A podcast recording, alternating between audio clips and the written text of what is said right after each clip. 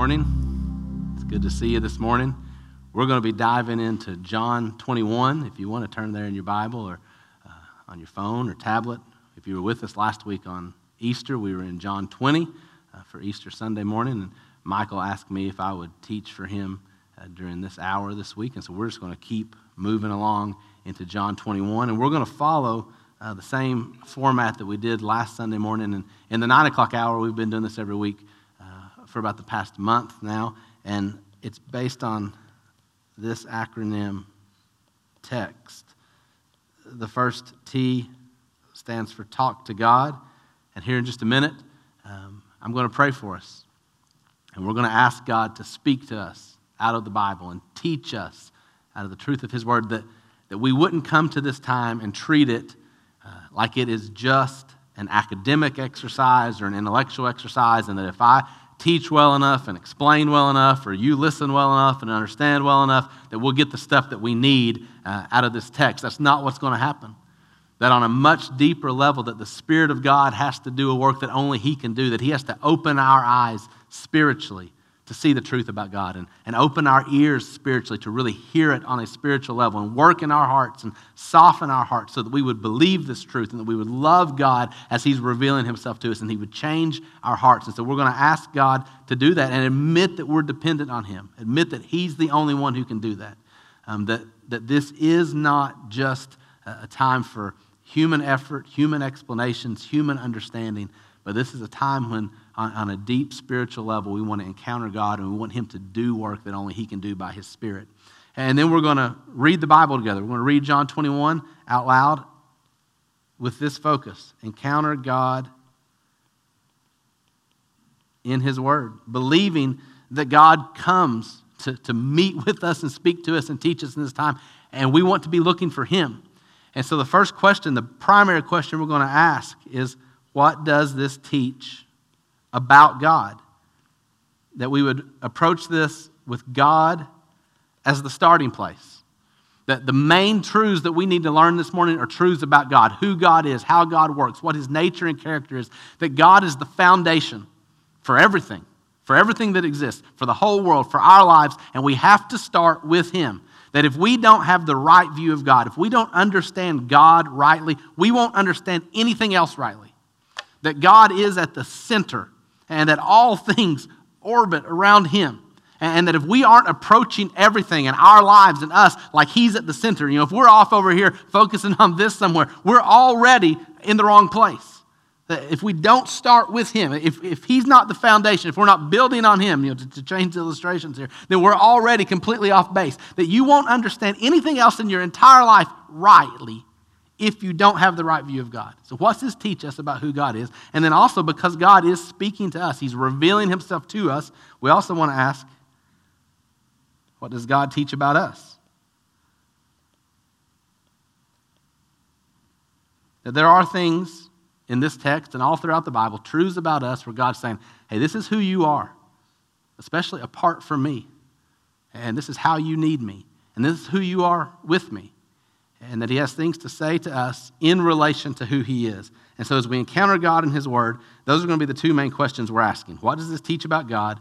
What's this teach about us? And as I'm reading John 21 in a minute, I want you to be listening in the text, in the scripture, for the Spirit to be answering those questions. And I'm going to ask you to share those answers, what you hear God saying to all of us this morning uh, as we walk through that in just a few minutes. So I want to give you a head up, heads up on that. I'm going to clean this off a little bit.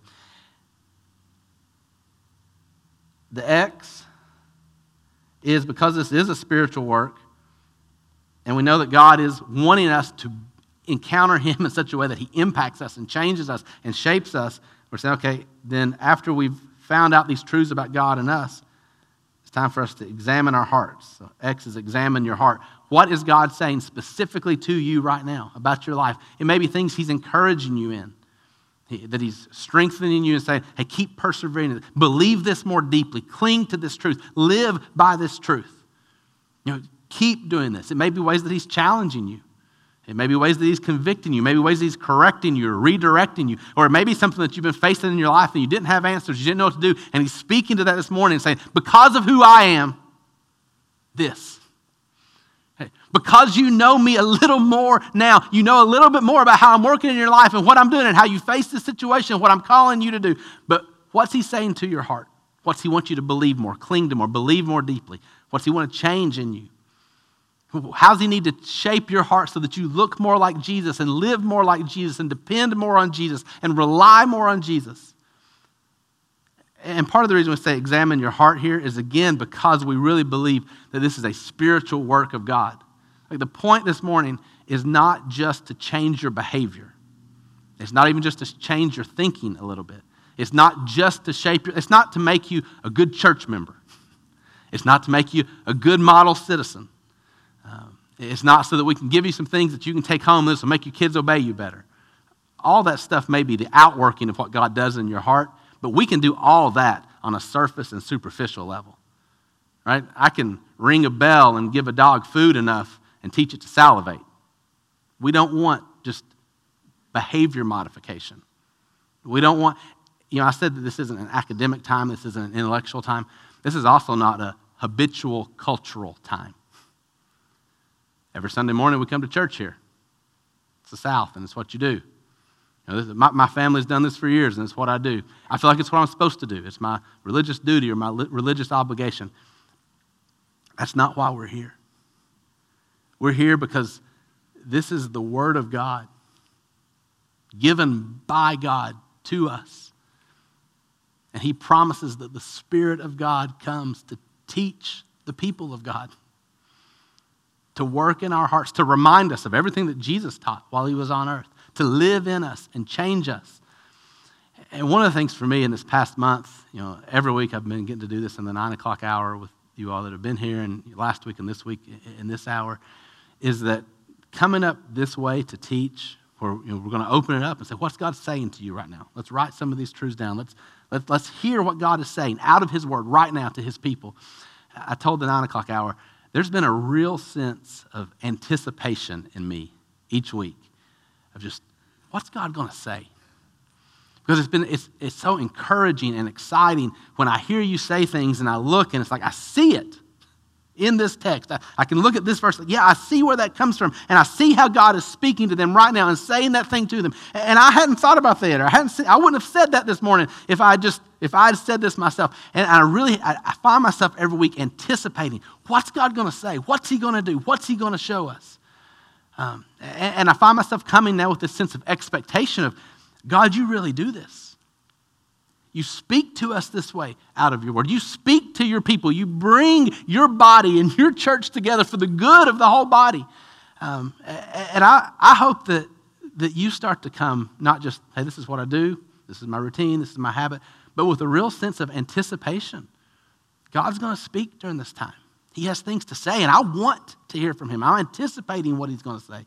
And also, you know, anticipation, I want to hear from him. Expectation, I believe I'm going to hear from him. He's faithful. I believe he will speak. He will meet us here the way that he promises in the truth of his word when his people are gathered and praying and depending on him and asking him to speak. His spirit is here living in us, and this is his word, and he has things to say. And so we come with anticipation and we come with expectation for God to do this spiritual work. And then we end with talk to God Again, if this is a spiritual work, the things that God is going to say, you can't go out in your own strength and do them. In your own heart, you can't reach into your heart and change it inside of you on your own. You don't have the spiritual power to do that. If God is going to speak to your heart and speak to your life, and He intends for it to have a spiritual impact on you, He has to do it. And so we want to acknowledge that and say, God, we need you to do this. We're trusting you to do this. We're asking you to produce this in us. Talk to God and to others. That very clearly in the Bible, when Jesus says, Go and make disciples of all nations, that following Jesus means making more followers of Jesus. That what Jesus gives to you during this time, he intends for you to give to other people, to be spiritually reproducing. That, that reproduction, multiplication could, should be the mark of you following Jesus.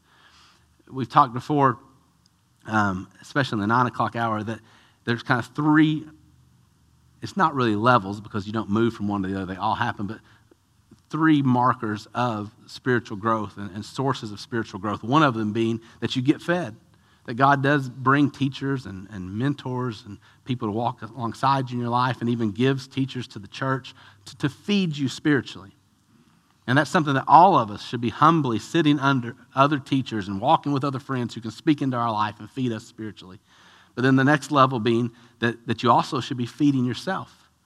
That, that you aren't dependent on someone else to always take you to God and take you to God's word, but that you're going yourself. That, that you personally have a relationship with God where you're depending on Him in prayer and you're coming to Him in His Word every day and asking Him to speak to you. And that's also a huge reason for us studying the Bible this way because everything I've just said about God speaking to us in here together, this is what He wants to do in your life all the time in His Word. That you would come every day to His Word with an expectation that He has things to say to you and an anticipation of, I want to hear from Him and you would come in dependent prayer and say, God, speak. Like, I've got 10 minutes right now in my car. I, I got traffic was good, and I got here early, and I want to be in that building for 10 minutes, whatever appointment or work or whatever. That's enough time for me to read these, these two paragraphs in Philippians, or you know, this, this psalm. Will you please speak to me right now? Teach me something about yourself. It doesn't have to be 55 minutes in a room like this. You know, that, that you're getting up 15 minutes earlier, saying, God, start my day with hearing from you. Will you speak to me out of your word? I'm going to spend the next 10 minutes reading my Bible. Will you please teach me truths about who you are and teach me truths about me and work in my heart and prepare me to live this day in dependence and faith on, and, and all throughout the day, the little moments that he gives you, the little snippets of time that you can either scroll on your phone or you can spend time anticipating what he has to say to you out of his word that this would shape so that we're feeding ourselves spiritually by depending on Him. And then you get fed, you're feeding yourself, and then that we're all learning to feed others. That He's bringing people into our lives and we'd have our eyes open and say, Yeah, I'm, I'm supposed to have lunch with this person once a week. And we're going to read a chapter of the Bible together and we're going to pray and ask God what He's saying to us that, that I don't have to be the expert because the Spirit of God's the expert. And I don't have to tell them anything because the Word of God will tell them what they need to know. We'll just go to it together and trust God to do this. That's been the other thing for me. The, the, the expectation and anticipation piece has been to stand up here. You know, there's been a lot of times in my life um, when I, I've stood up to teach and I have known what I was going to say. And I can't tell you how much better it is for my heart to stand up here anticipating what God's going to say and even not knowing, not knowing what He's going to say to you all, not knowing what you all may say, not knowing which direction He may take us. And it has been for me, like with my personality, and that I feel much more secure and much more safe if, okay, I know this is what we're going to say, this is what it's going to be, this is how it's going to go. And to stand up here and just say, God, you speak. Let your word be the main focus the Bible and then your words that you say through your spirit today. And you speak, we need to hear from you. And if we can get me two more steps out of the way and we can hear from, let's do that. Um, and so to, to be anticipating what he's going to say instead of knowing what I'm going to say.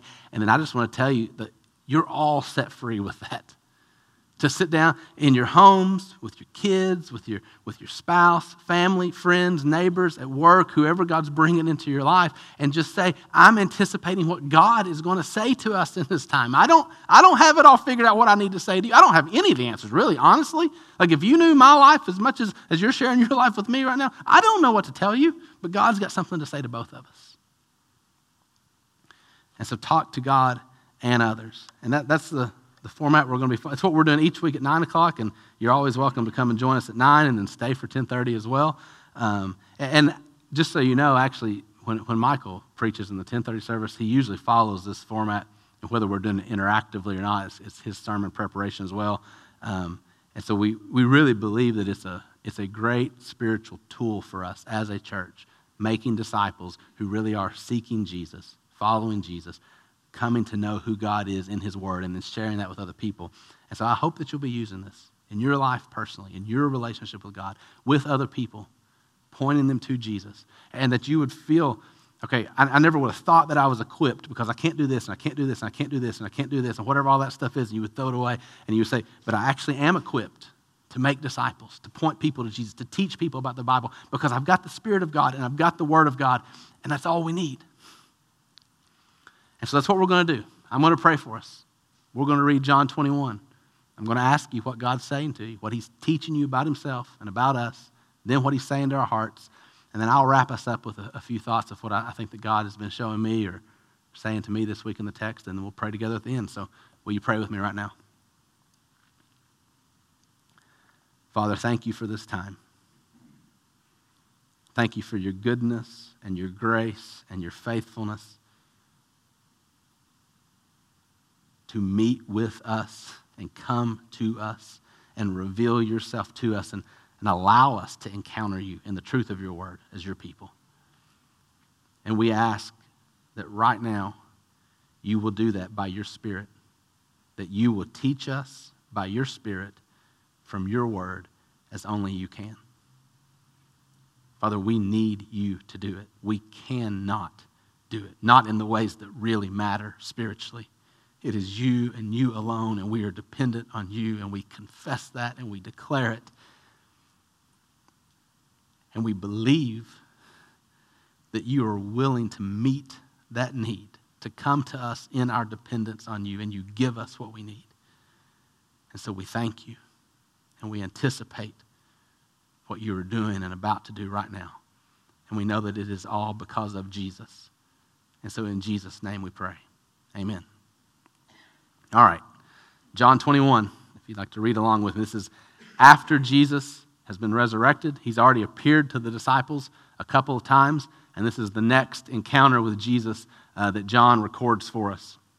It says, After this, Jesus revealed himself again to the disciples by the Sea of Tiberias, and he revealed himself in this way Simon Peter, Thomas called the twin, Nathanael of Cana in Galilee, the sons of Zebedee, and two others of his disciples were together.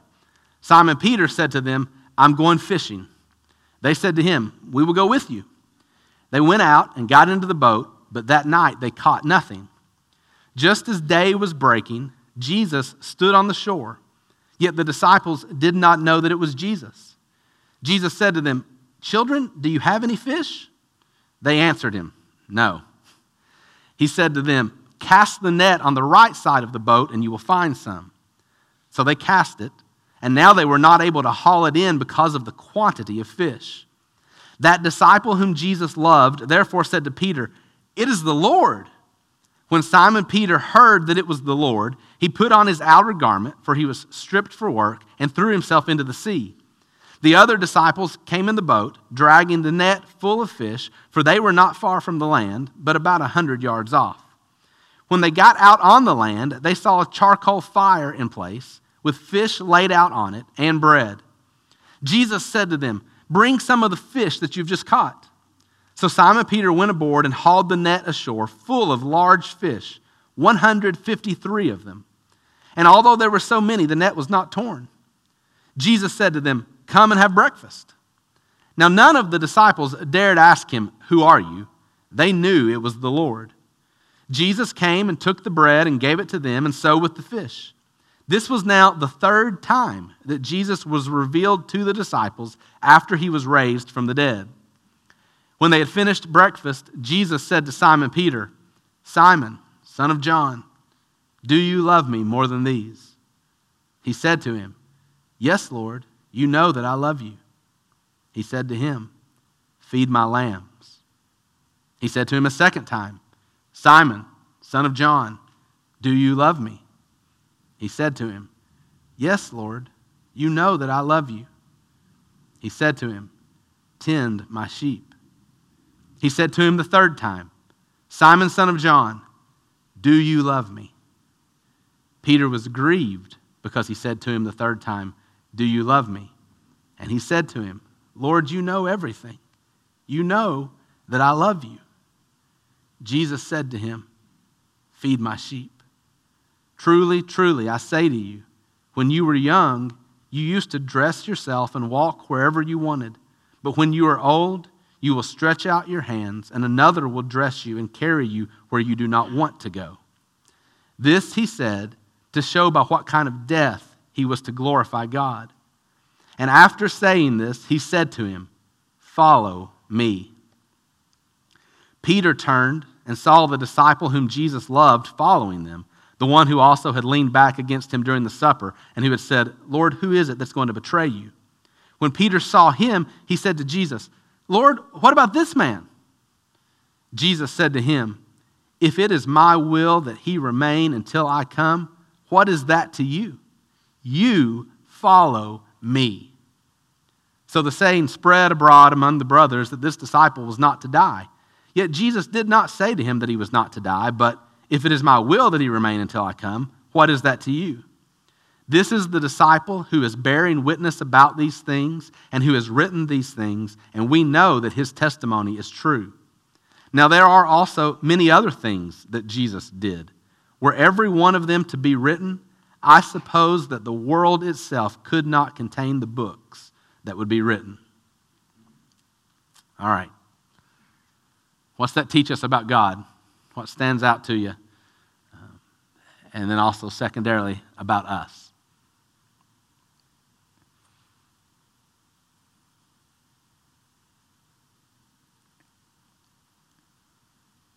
I'll give you a minute as you're looking through and collecting your thoughts by saying this. Normally in life, just a confession, I'm not a super patient person. Like I feel like I can be pretty impatient sometimes when I see something and no, this is what needs to be, this is what needs to be done, let's just do it. But I find that in this moment right here, I'm extraordinarily patient. So I will wait for you to say something, all right? I'm okay with it being silent for a while. So, did I see a hand a second ago? Ah, okay. All right.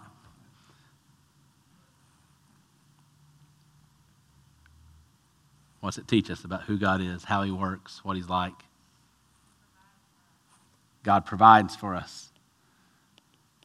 Are you thinking about with the fish right now? Yeah. Funny how they work all night, and they, they were really good at what this is, by the way, this is a great illustration of everything I just said at the beginning. Maybe it was too long of an introduction, and I apologize if it was, but um, about us depending on God to do something spiritual during this time. These are professional fishermen.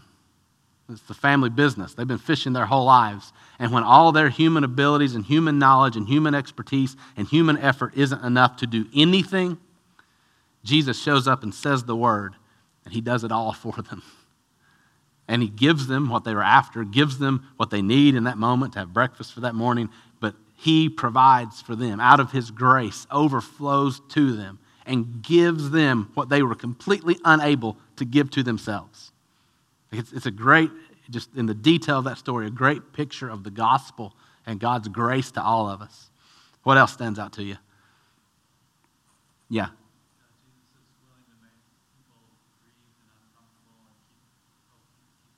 Ooh, really good. Jesus is willing to make us uncomfortable.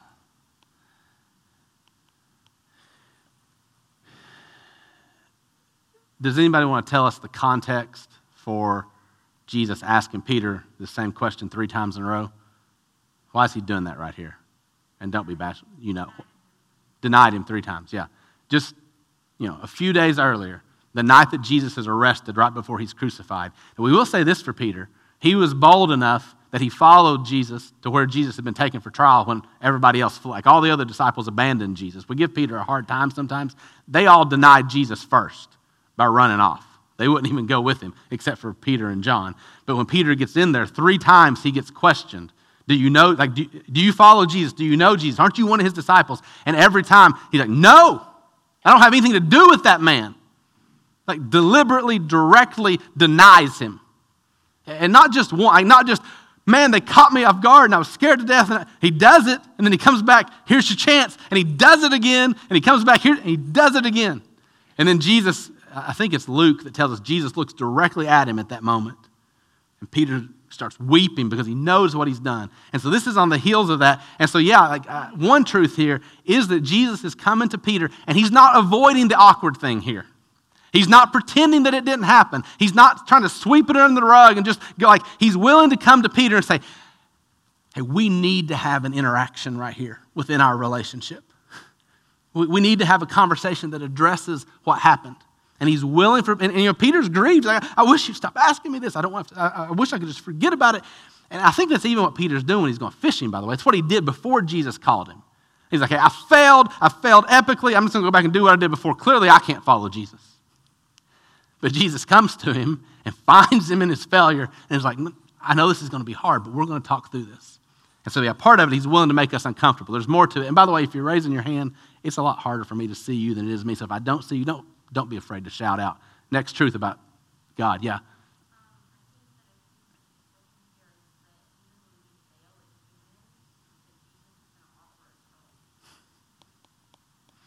Even when we fail as humans,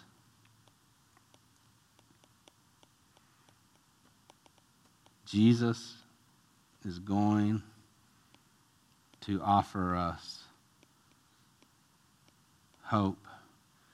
And we can probably pack a lot more words in right here restoration, grace, forgiveness.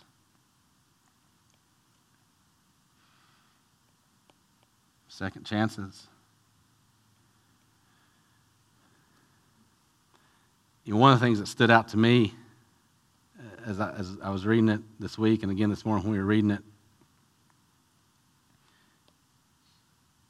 After this, Jesus revealed himself again to the disciples. And then down here, towards the end, or the middle, I guess, really, this was now the third time. They already know Jesus is alive. Right? He appears to them. Peter's there. Then the next week, Thomas wasn't there the first time, so the next week comes back and Thomas is there and he lets Thomas feel the nail marks and the, the spear hole in his side. So he appears to him again. So they know that Jesus is resurrected. They know that everything Jesus has said is true. And here's Peter still like, I blew it. I'm just going to go fish. Like, I was a fisherman before Jesus. At least I can be a fisherman. That's all I've got. And, and the crazy thing to me is not just that he would do that after his failure, but even after he's seen the resurrected Jesus twice, he's still in that place of despair, in a sense. And then, even when we fail as humans, Jesus is going to offer us hope. I want you to think about Jesus coming to him again. Like when he's walking away from what Jesus has called him to do. I'm done being a disciple and I'm just going to go back to being a fisherman. He's walking away from Jesus. Jesus doesn't walk away from him. He's giving up on what Jesus called him to do, and Jesus is not giving up on him. Yeah, he's failed. Yeah, it's, it was awful. Like it's, it's gone down in history, recorded in the Bible as this terrible moment in Peter's life, but it wasn't too much failure for Jesus. It wasn't too awful for Jesus to come find him and come find him again and come find him a third time. And then this third time, and this is, I think this is the right understanding when we say that Jesus is willing to make him uncomfortable, that Jesus addresses it directly. I feel like it's almost like Jesus saying, All right, look, I've appeared to you twice, and evidently my resurrection isn't enough to convince you it's okay. I took care of it. Like, I've showed up twice and I've let you see me and I've still treated you like I'm in relationship with you. There's nothing broken between us. I took care of it and it's okay. But since that's not enough, here, let's do it this way. We know what happened three times. So I'm going to ask you a question three times, and that'll make it real clear.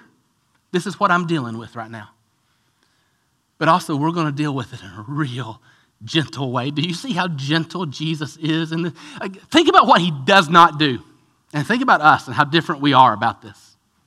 He doesn't say, hey, Peter, we need to talk. You messed up. You did some stuff wrong, and it was against me. You sinned against me. You hurt me. You need to come and confess to me. Tell me what you did wrong, Peter. Come on, own up to it. Tell me what you did wrong and tell me how sorry you are. And then maybe, maybe I'll, let, maybe I'll give you a job. You know what you can do? You can, you can wash all the other disciples' feet. You, you can't. I mean, good grief, you can't be the head disciple anymore. You can't be the mouthpiece. You can't be the one that preaches at Pentecost and starts my church. You've disqualified yourself from that. But maybe if you grovel enough and you show me you're sorry enough and you're sad enough and you, you wallow in your guilt and shame enough, maybe I'll, but, but you better come to me and tell me what you did. Does he do that? Does he shame him? Does he punish him at all? I really, honestly, when you read it, the, the text and you hear the tone of it, I don't think that Jesus is coming to Peter at all as if, hey, you owe me something and I'm going to get what I need from you. It's not what he's doing, is it? What he's doing is, we need to have this conversation for your sake. Because you don't think we're okay, and we are. And I want you to know we're okay. You don't think there's any coming back from what you did, and there's coming back from what you did. I've already, I've come back from the dead, so there's coming back from what you did. And so I'm going to ask you three times so there's no doubt in your mind because later on down the road, I've got things for you to do. And when you're doing them, these doubts are going to creep in. This guilt and this shame and this fear and these insecurities are going to creep in. And if we don't address it now, you won't have an answer then. So I want you to know there's no grounds for any of it. Yeah, you denied me. And you know what I did right after that? I died for you right after that. That's how much I don't hold it against you. I took it completely for you and we're okay. Here's how okay we are. Do you love me? Yes. You know. He doesn't say, well, you know what? You didn't act like you love me. Wouldn't we say that? Just be honest. Wouldn't you say that? Then why'd you do what you did? You don't really love me. You better start proving it now. No, what does he say? Okay, feed my sheep. Here's how much we're okay, and here's how much I believe you. I'm going to give you the most important job in the whole world. I'm going to give you the same job you had before. Nothing's changed. I didn't call you because you were so good. I called you because I'm so good. You never were qualified. You can't disqualify yourself when you never were qualified. It never depended on you, it depended on me, and I'm back from the dead. I mean, do you see what's happening in this conversation? And it does, listen, it hits home for me for those of you that know my story, there's a piece of it you don't know from this chapter right here. You know, several years ago when I was pastoring, I blew up my whole life with my own sin, my unfaithfulness. Like my fault, falling short, failing, failing my family, failing Jesus, failing the church, all of it on me. Like as explicitly guilty as Peter is, me. As much as Peter blows it, me. And this whole journey for the past four and a half years with you all here at Friendship and with Michael leading the way in restoration and redemption, it's been living this, that, that this is who Jesus is. That this is the gentle and kind and patient and restoring way that Jesus deals with his people when we fail. But the piece of the story that I've never shared with you till right now is one of the very first times that Michael asked me to preach. You know, it had been a couple of years since I had blown up my life, and you know, just the sin and scandal and shame was also public. And, and a lot of times when I'm going to preach or teach, I get up early on Sunday morning, and we have this creek and running trail in our neighborhood, and I go down there and run, and um, it's one of my favorite places to pray. I've prayed there a lot the past few years, and um, and I was running and I was praying and I, I just I had all the like maybe I'm reading this into Peter. And so if I am, just hear it as my own story here. But the, the doubts and insecurities and fears that I imagine Peter has after he's failed this publicly and denied Jesus, I had them all. I just, ooh, how can I stand up here and say anything public to anybody? And like I, I know how bad I can fail. So let's not let's not run that risk again. And I know how awful it is, and just the shrapnel and the explosion, and the, I don't know if it's worth that. Just, I mean, I could sit here all day and tell you all the things that run through my mind. And, and I was praying, I was saying, like, God, this is, these are the fears I have. And, and it, it flares this stuff, it, like, it makes me want to make my, like, okay, what can I do to make myself seem better and make myself more approvable? Um, impressive. Like it, flares up in me this desire to just to depend on me and try to make it. How, how can I die to all that and just trust you and believe the gospel? And if it's what you want me to do, I'll do it. But listen, if it's not, I don't care to never touch that again for the rest of my life. I really don't. Like I'll, I will go let me fish. I'm okay with that. Like I'll sit on that boat for the rest of my life. I probably prefer that. Can we do that? um, so I was running, I was praying through all this. And in my head, not audibly, but as clear as day, I heard Jesus say, Do you love me? And I said, Lord, you know I love you. And I knew it was this text. And he said, Feed my sheep. And I was, I was even struggling with what am I going to say that morning. And, and I felt this really strong conviction, like in preparation of, hey, everything's got to be about Jesus. So I just need to get up there and talk about Jesus. But I look at it and I was like, what I thought I was going to say, this is not, this is not textbook how you preach. by the way, this right here is not textbook how you preach. But this isn't going to engage people. This isn't going to whatever it's supposed to do. Like this isn't going to produce anything in people. All the stuff I told you at the beginning we can't do, I feel this pressure to try to do. But I was thinking all that, and he said, Feed my sheep. And I just said, I will. What do I feed them? And I heard him again in my head say, I am the bread of life. Like, just give them me.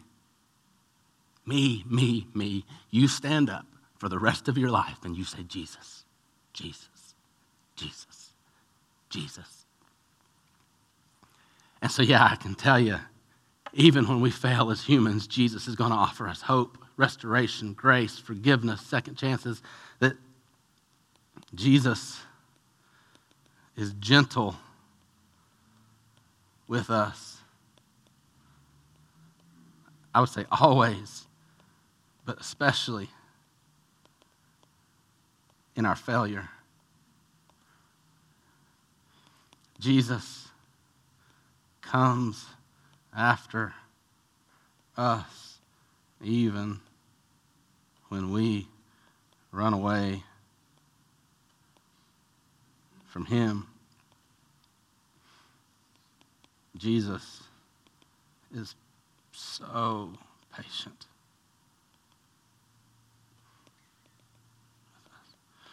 I know I spent a lot of time on this with Peter with this interaction, be like, what would we have really been like for the sake of the contrast to see how crazy it is to see what Jesus is really like.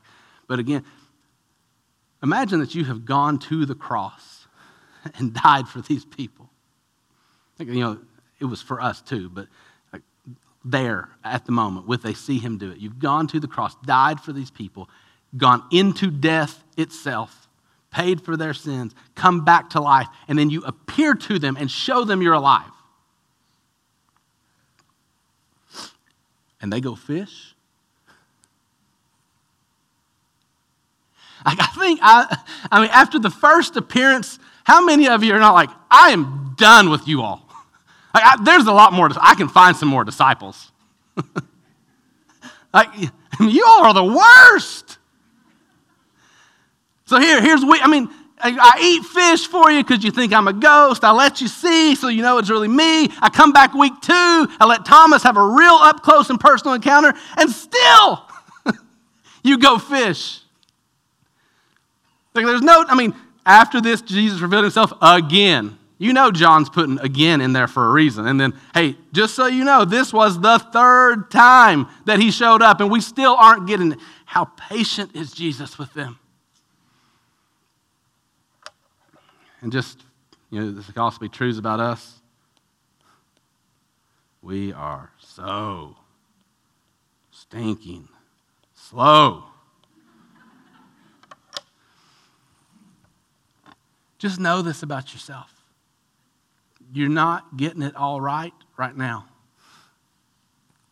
Be humbled by that, and then know that it's normal and that He has grace for that, and that is why we need this. We need this with each other every week, and you need this every day of your life. And you need people in your life that you're doing this with them all the time because you're not getting it all right now. And what you do get today, you won't be getting tomorrow unless you get filled back up on this. We are the disciples, And we need him to come to us and come to us again and come to us again. And he promises that he will by his Spirit and by his word. But do you actually even know that you need it? Like, are you willing to admit, look, I, will just tell you, I am this slow. I'm slower than this. I, I, I need him to tell me stuff and then tell me again the next day and the next day and the next day and the next day and the next day and the next day.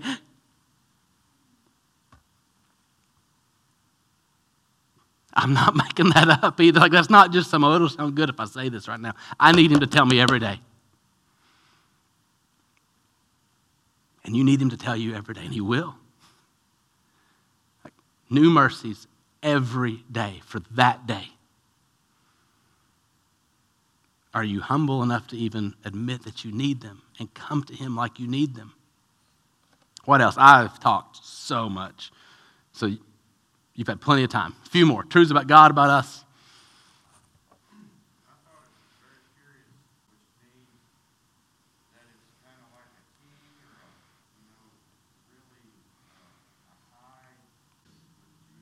Yeah. Um, and I didn't spend a lot of time studying this aspect ahead of time, so check me on this later. Um, look it up on, on the words, but if I remember correctly, Jesus uses agape twice and, and you've, probably, you've heard agape love is unconditional love. It, the type of love that God has for us that's not based on anything in us but completely Him. We don't earn it, deserve it. We don't, there's nothing in us that wins God's love for us. It's because He's loving. The agape twice, then the phileo, like Philadelphia, is the city of brotherly love. That's where that word comes from, like friendship type love. But so a piece of it is I think it is like unconditional like the, the love of God between us, and then also this intimate friendship love. But another thing that I think might be going on there, if you want to spend time on the word study of the different Greek words for love, is that Jesus says, Hey, do you agape me? Like love of God, unconditional love, you're never turning away no matter what. And Peter can't say, when he, he's the Lord, you know, I love, Lord, you know, I phileo you.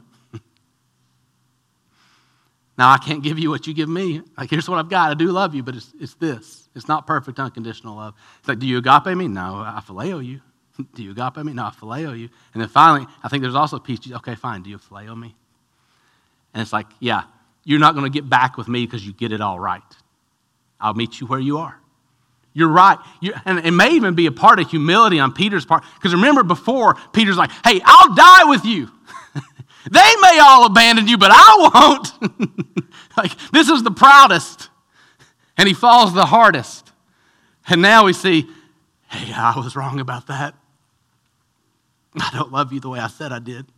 I do love you. You know I love you. There's something really in my heart for you. I do love you, but not the way you love me. Your love for me is so much better than my love for you. And Jesus says, that's okay too. Feed my sheep. I don't need you to do something for me, for me to love you. I don't even need you to love me the right way for me to love you. I've done it for you. And now, because of what I've done for you, you can go do this. Because of me, not because it's not because you're getting it right, Peter, that you can go do this. It's because I got it right. There's so much good gospel here. What else? Truths about God, truths about us, or what's God saying to your heart? Let's roll it all together here as we're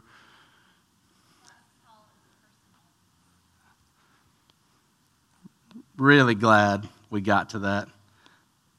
Obviously, you can tell by the way I've talked that I feel like we've got a month in John 21 if we wanted it, but we've got a month just in this. Listen, I really believe that everything in my life, if I can remember this verse, it speaks to it. Peter's following Jesus. Jesus has restored him now. And then Jesus turns to him and says, By the way, Here's what this restoration means you're going to die for me. You know what you said that you couldn't do? Lord, I'll die for you, even if none of them will. Well, you couldn't do it. But now, because of what I'm doing in you, you will do it. this thing that you failed at so epically, I'll do in you to completion and fulfillment. I'll bring it. You will die for me. So he says, you know, they're going to lead you where you don't want to go. This is the kind of death you're going to die. And Peter, so quickly, like from the guy was like, I will die for, for you. Jesus says, Hey, okay, yeah, you will. He said, Well, hang on, what about John? maybe, maybe if you're going to make me do this, are you going to make him do this? You know, Lord, what about this man? And Jesus says, Why would I talk to you about John? I got things to say to John, I'll say them to John. And Peter, by the way, if I let John live forever and I tell you to die for me tomorrow, you follow me. God's call is personal. God has things to say to you, for you, about your life that aren't for anybody else. He's calling you on a path with Him, with Him. And the details of it don't matter nearly as much as the fact that it's with Him. Who matters so much more than what. Who He is, that you would follow Him wherever He takes you. And if He takes you to extended, long life like John, follow Him every day and be thankful that you're getting to walk with him every day. And if he stakes you straight to a cross like Peter, you follow him straight to the cross and you be thankful that he's already been there before you and he's there with you now. And you know that he's worth it in both cases. And then we don't start looking around saying, hey, what, what about them?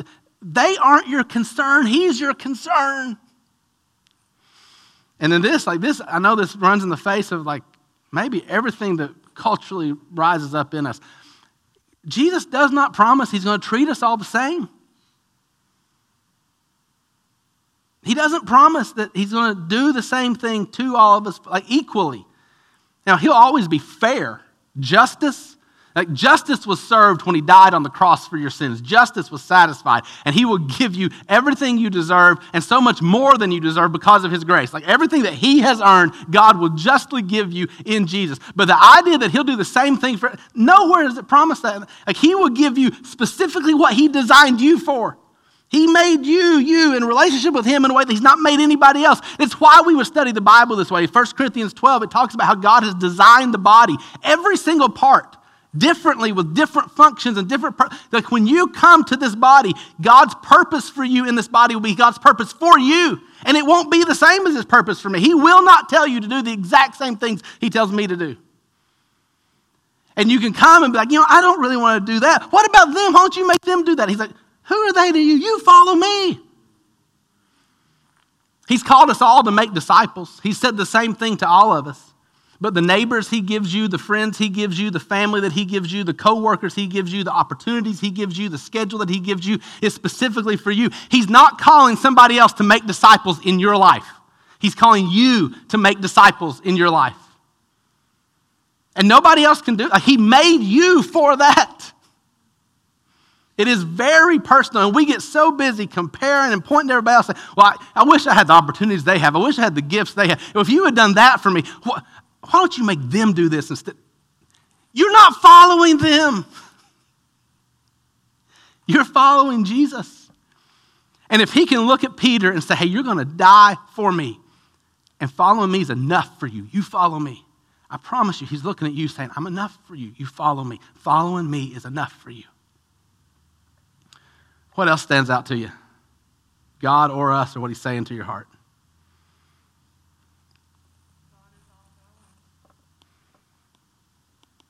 Hmm. Jesus knew exactly what Peter had done. Jesus knew exactly what Peter had needed. Jesus knew where those fish were. Jesus knows what you've done. Jesus knows what you need. Jesus knows where everything is in your life. It really makes sense for us to listen to him. It makes no sense, humanly speaking, to throw that net out again when they haven't caught anything all night. But it makes all the sense in the world when you realize Jesus is the one speaking. There will be things that he says to you that make no sense, humanly speaking, but they make all the sense in the world because he's the one who's speaking. What else? One more. Something else really pressing on you to say that we need to hear.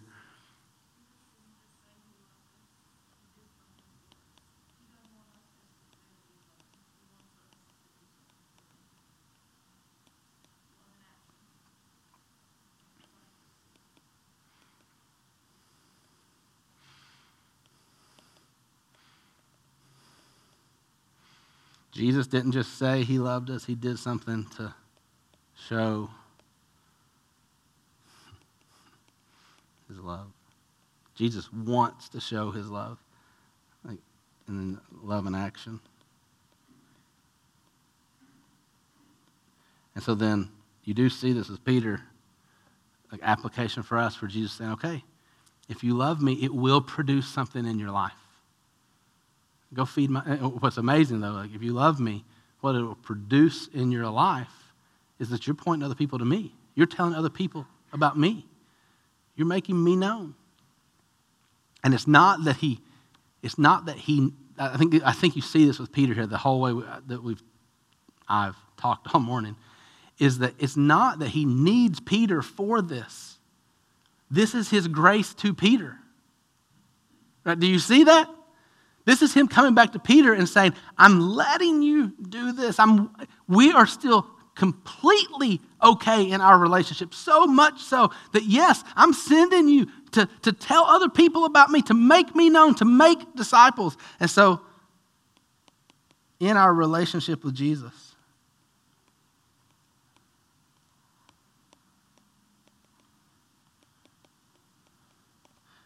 as we love Jesus,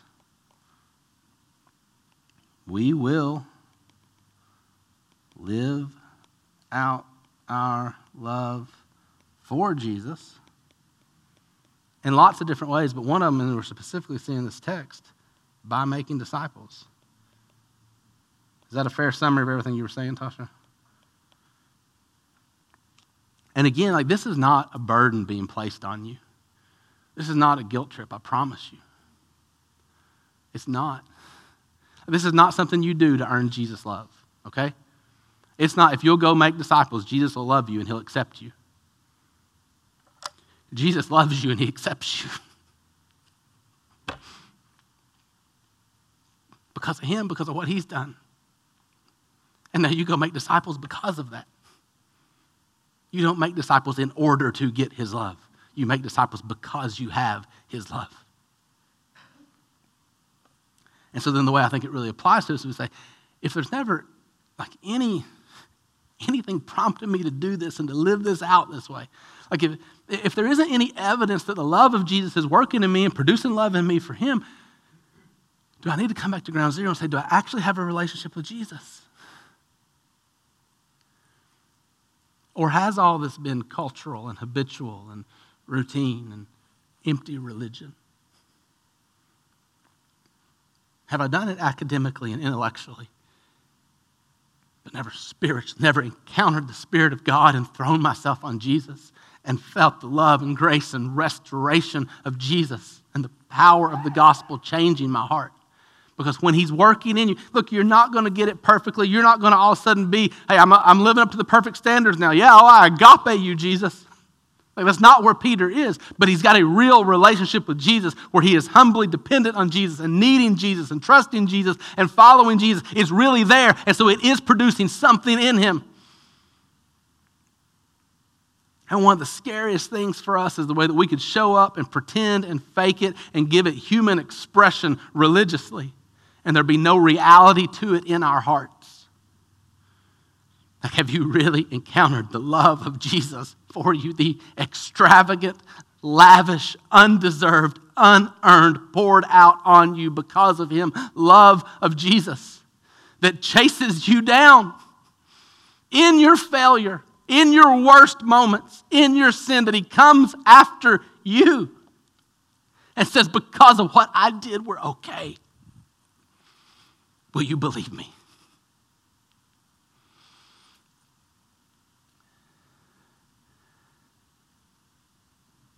Even when you fail Jesus. Jesus never runs out on you. Even when you give up on Jesus, Jesus does not give up on you.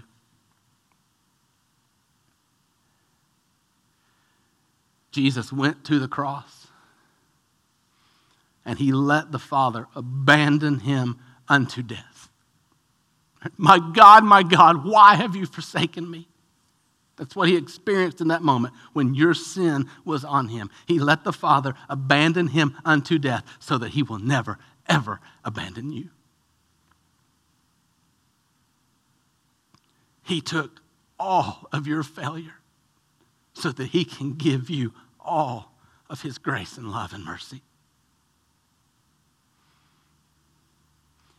He went where you weren't willing to go, where I wasn't willing to go. He died for us when we weren't yet ready to die for Him. We weren't even ready to live for Him. He died for us so that He can make us alive in Him. He offers you new life in Him this morning, forgiveness in Him this morning, grace in Him this morning, power in Him to make disciples, to feed His sheep this morning.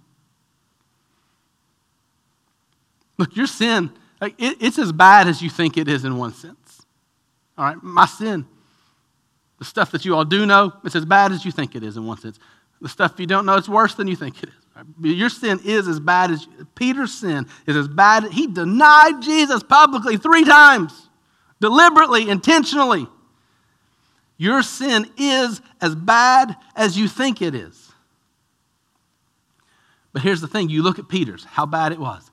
It was not too bad for Jesus to come back to him again and again and again. It didn't run Jesus off. He wasn't too far gone. Jesus was not done with him. It wasn't too bad for Jesus to use him and use him in mighty ways. Like he built the church initially with Peter preaching. Out of everybody, out of everybody he could have picked. He lets the one who speaks publicly for him the first time when the church is born be the one who spoke publicly to deny him. Do you think that's an accident? Because we would sit here today and say the only reason it would be Peter is because of Jesus. How many things in your life does he want to do where people would say the only reason it would be them is because of Jesus? Whatever it is, however bad you think it is, it's that bad, and it's not too bad. It's not. He's not done with you. He has not written you off. You are not too far gone. He is chasing you down right now. He loves you right now.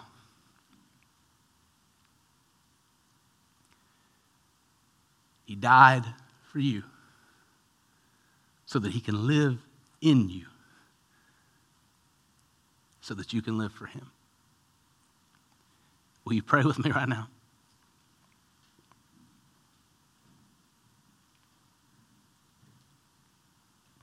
Thank you, Father.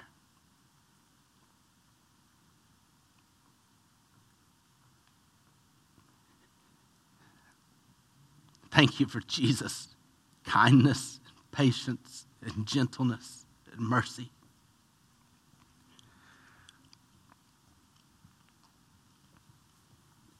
Thank you that He doesn't beat us to death with our failures.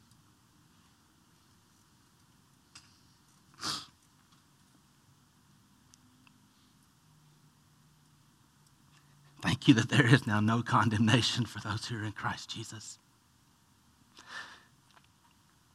Thank you that He doesn't have a shred of punishment for us at all because He already took all of it. Thank you that you were willing to do that to your Son for us. That you poured out all of our punishment on Him so that we get all of your love now. Father, will you please melt our hearts with that truth? Change us with that truth. Build your church with that truth. Make disciples with that truth who make disciples with that truth. May we be in awe of the gospel right now in a deeper way than we've ever been before. Open our eyes to see it and our hearts to love it. Stir up faith inside of us that changes our lives. Launch us as your people into your world with your gospel and your spirit to make disciples for your glory.